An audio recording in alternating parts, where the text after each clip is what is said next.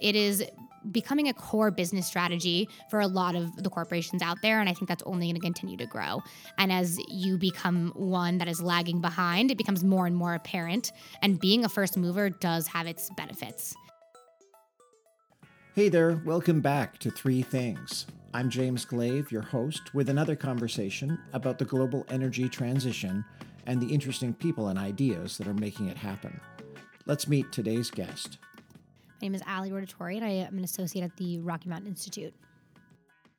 Now, the Rocky Mountain Institute is a nonprofit uh, co founded back in 1982 by Amory Lovins, who is today uh, chairman emeritus and chief scientist of the organization. Amory is a rock star in the energy transition word, the, the world. There's no other word for it.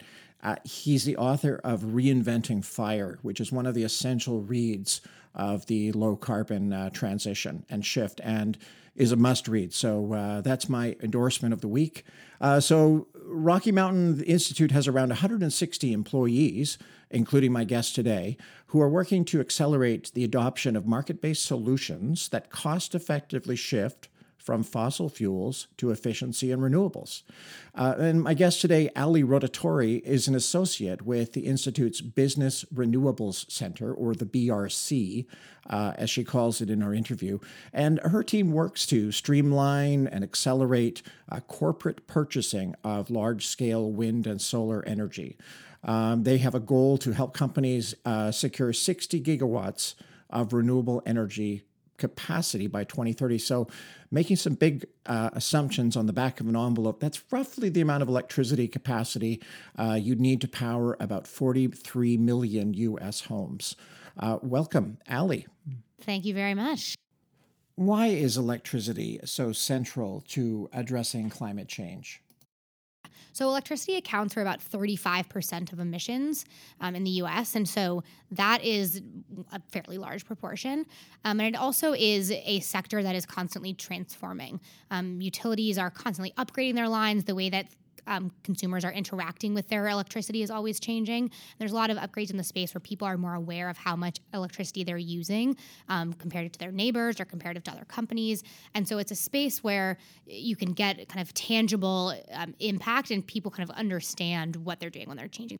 So, the division of the Institute that you work on is focused on corporate renewable purchasing, encouraging companies, larger companies, to purchase renewable electricity uh, just the same way they would purchase copy paper or any other kind of supplies. Why is that uh, critical or key uh, to moving the needle? Yeah, so corporations have are uniquely positioned because they have a pretty loud voice, and their customers usually have multiple options. So if their customers are asking for it, it's a way to differentiate themselves. Um, they're they can kind of put their product on a pedestal if they're also saying it was built by renewable energy. Um, it is something that especially millennials are caring about, one as consumers, but also as um, people of places of work. It's driving people to businesses as well. Um, and on the other side, corporations are are uniquely positioned because they can move into these new markets and their utility companies the governments will listen to them. They're bringing in business they're you know bringing in business to the utility they're bringing in business to the you know economy for that city or state where they're located. And so they have this ability to um, actually kind of create change and force uh, parts of the government or policy sector that otherwise wouldn't necessarily want to make these changes to, to do so. So we hear a lot about Facebook and Apple and Google buying up renewables. What does it amount to, though, in the grand scheme of things? How much electricity are we talking about here? Yeah, so um, overall, offsite capacity, so not on top of rooftops, but offsite capacity in the US for corporates is around 11 gigawatts. That sounds like a lot. How much exactly is that? So 11 gigawatts is probably around five or six times the city of San Francisco's energy use. Five times the city of San Francisco's electricity consumption in a year. Okay, so who do we have to thank? Who is leading the charge here? Yeah, so the number one um, is Google. They have consumed, um, they've purchased two over two gigawatts of offsite power, and that is their next one is Amazon, and they're a little over a gigawatt. Um, and the Amazon and Google together have purchased more than the, the rest of the top 10 combined. What are some of the other companies that are uh, in this game that we might recognize? Yeah, the top five are Google, Amazon, Apple, AT and T, and Facebook. Oh, okay. Um, and the top 15 include a bunch of other companies like GM and Microsoft. So, most of those companies are technology companies that, of course, consume an enormous amount of electricity as a part of their business. Is that the, rain, um, the main reason why they're involved in this uh, shift to renewables? Uh, because of cost, the cheaper electricity that they can own themselves? So I think they were one called out by a lot of NGOs, especially in the beginning, because they are part of our largest energy users, um, and they are operating data centers which are twenty four seven. And so um, from that side, they were the ones who felt the public pressure um, immediately. And secondly, they want to help kind of diversify the energy sources on the grid from a resiliency standpoint. They operate these data centers, which need to be powered 24 7. And if the grid is kind of a diff- more of a greater mix of options, it's less likely there'll be a complete blackout if something goes wrong. And so, how are they actually making it happen then? I mean, there's panels on the roof of the new Apple Ring campus, for example. Uh, that's you can generate them on site, but that isn't obviously going to meet the needs of a Facebook or a Google. So how are they uh, doing it? How how are these companies? What tools are they using? As you mentioned, on-site is great because people can see it and it actually feeds your electricity use in the building, which is which is really Im- impactful. Um, but it's not scalable, right? So um, IKEA has uh, solar on 90% of their stores, and that's around 38 megawatts, whereas they signed one offsite power purchase agreement for 165 megawatts. What's involved in a power purchase agreement for a company like IKEA? Offsite power purchase agreement, or I guess IKEA is actually an offsite deal that they bought. Um, but it's not necessarily attached to where your load is located. You're feeding energy into the grid. You're not feeding it into your actual operations. And so the way that you account for that is with renewable energy credits. Um, so every megawatt hour of renewable energy that is produced has an attribute attached to it called a renewable energy credit. And so whoever owns that attribute is the one who's able to claim that they are using that megawatt hour of clean energy. Okay, fair enough. So we talked about some of the drivers of why companies are doing this. Let's look at the other side. What's holding them back? I think one um, is the intensive internal kind of process it takes to get some of these deals signed. So the offsite power purchase agreement um, is a can be a fairly risky transaction and it also is signing a long-term deal a lot of these are upwards of 10 years sometimes even upwards of 20 and many companies are not used to signing deals more than a year or two right. so one getting people internally comfortable with just that length um, is really important. And two, these contracts are not the kind of core business that a lot of these companies are doing. Anheuser-Busch is another company that has recently kind of stepped to the forefront. Um, they've purchased hundreds of megawatts of renewables across the world over the past few years. They've had similar issues where their teams at beginning said, you know, we're not going to sign anything over two years. And that's just not realistic. They're not going to get the project financed. And so, kind of getting people to come around to that and understanding what these contracts are versus what these contracts that they sign for their supply agreements, for their cans, et cetera, et cetera. Um, to understand the differences between those, getting your, your finance team, your legal team, your accounting team, everyone needs to be involved. And you ultimately usually have to get sign off from a CFO or a CEO on these deals. So it really involves every aspect of the company. And and that is a pretty labor intensive process. So is that where you and your team at the Business Renewable Center enter the picture? Yeah, so the the BRC does a lot of education.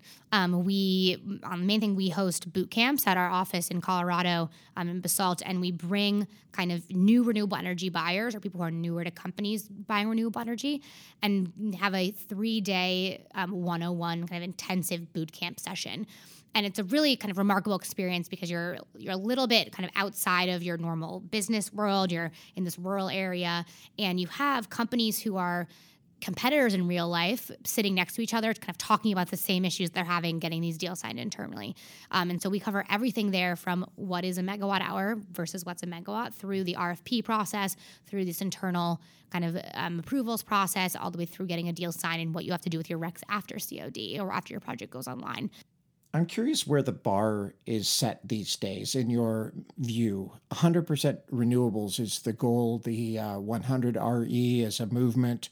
Um, an NGO uh, campaign to encourage companies to start out by saying, We're all in. Is that actually a barrier? Is it intimidating? Is it uh, slowing adoption because of the perception that may exist saying that if we don't go all in on renewables, we might as well not announce anything uh, because we'll get lost in the shuffle? What are your thoughts on that? Yeah, a lot of companies, um, I think mentioning RE100, there are 120 plus companies out that are part of RE100. Um, and I think a lot of companies do start by working to figure out what their goals are so that they can kind of make a roadmap on how to get there. Um, but not everyone makes it 100% renewable energy company in the next five years before they do this. Um, you know, there are a lot of companies that are doing it in incremental steps. They do on-site first to get an idea for it, and then they move towards offsite in these larger deals. Tell me about the growth you're seeing. Are more companies buying power purchase agreements today than they were this time last year or five years ago? Before 2015, I would say there were a handful of deals every year. And like you mentioned, they were in the tech sector, they were in um, IT, et cetera. After 2015, there was a there was a scare that the production tax credit and the incentive tax credit for wind and solar were going to expire at the end of 2015. So we saw a crazy surge of corporates signing these deals. So there was over three gigawatts in 2015, which was which is still the highest year to date. And then in 2016, there was a little bit of a lull, and people were wondering, you know, is the market over? Was that it?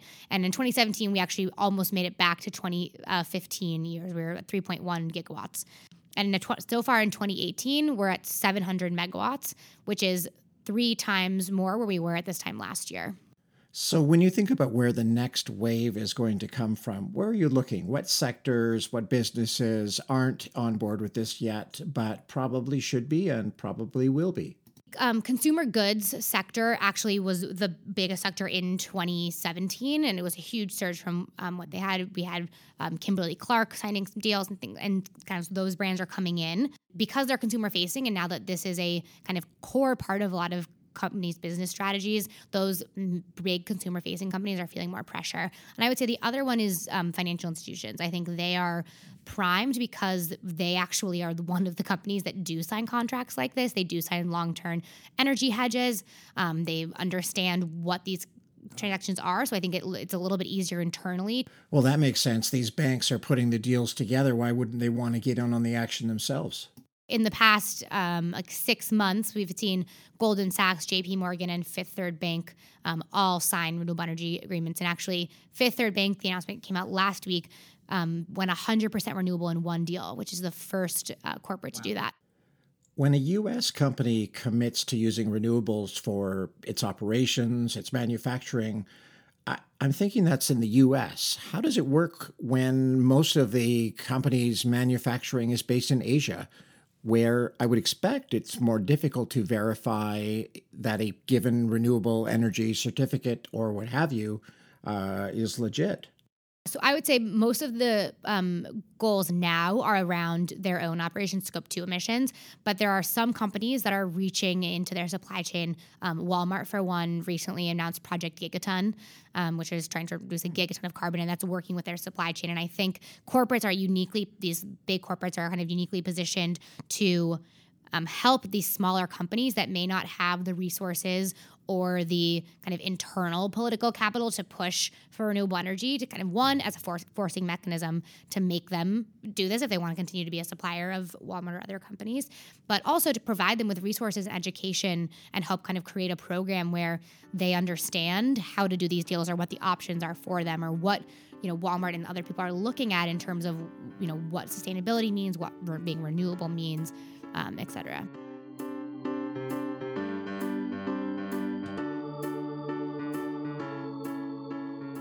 How can these companies bring their customers, the consumers particularly, into the conversation? Are, are, consumers going to be looking for a hang tag at one point saying this product made with 100% renewable energy? Are we looking at that future? Yeah, I mean, the consumers have um, a lot of leverage because they can choose which companies they buy from. Um, and I think if consumers are more aware of that choice, obviously the aggregated consumer voice is really important. Um, and so making your purchases um, with a kind of um, basis behind them that you are doing this because this company is more renewable than you know the other company or um, this company is focusing on something is really important. And I think as long as you know, with one, it starts with one person, and then it grows and grows, and that is um, a way that this movement starts. I'm going to wrap it up here, but I want to ask first, Ali. Say I'm a CEO. What's your pitch to me? Say I don't think this is necessarily a priority for this company. We've got other things to worry about. Why should I engage with you or start thinking about uh, purchasing more renewable electricity? One, it's the best time to do it. Like I mentioned, those production tax credits are coming to an end soon. So there is some kind of a push to act now. And two, it, it is becoming a core business strategy for a lot of the corporations out there. And I think that's only going to continue to grow. And as you become one that is lagging behind, it becomes more and more apparent. And being a first mover does have its benefits. Um, and so there's just this is a really unique kind of time in the market where it's still the market is still being shaped, it's still changing, but there is a sort of substantial base and um, kind of base knowledge that you can learn from your peers who have done this um, and past transactions. And so you're in a unique position where you can you have some background and you know how these deals are going to go, but you also have a say in how the energy markets look in the future. So I think it's a really kind of interesting time for companies to get involved in, in renewable energy. I've been speaking with Ali Rotatori of the Business Renewable Center at the Rocky Mountain Institute. Hey, thanks for bringing us up to speed. Thank you very much. And again, thanks to all of you out there for listening.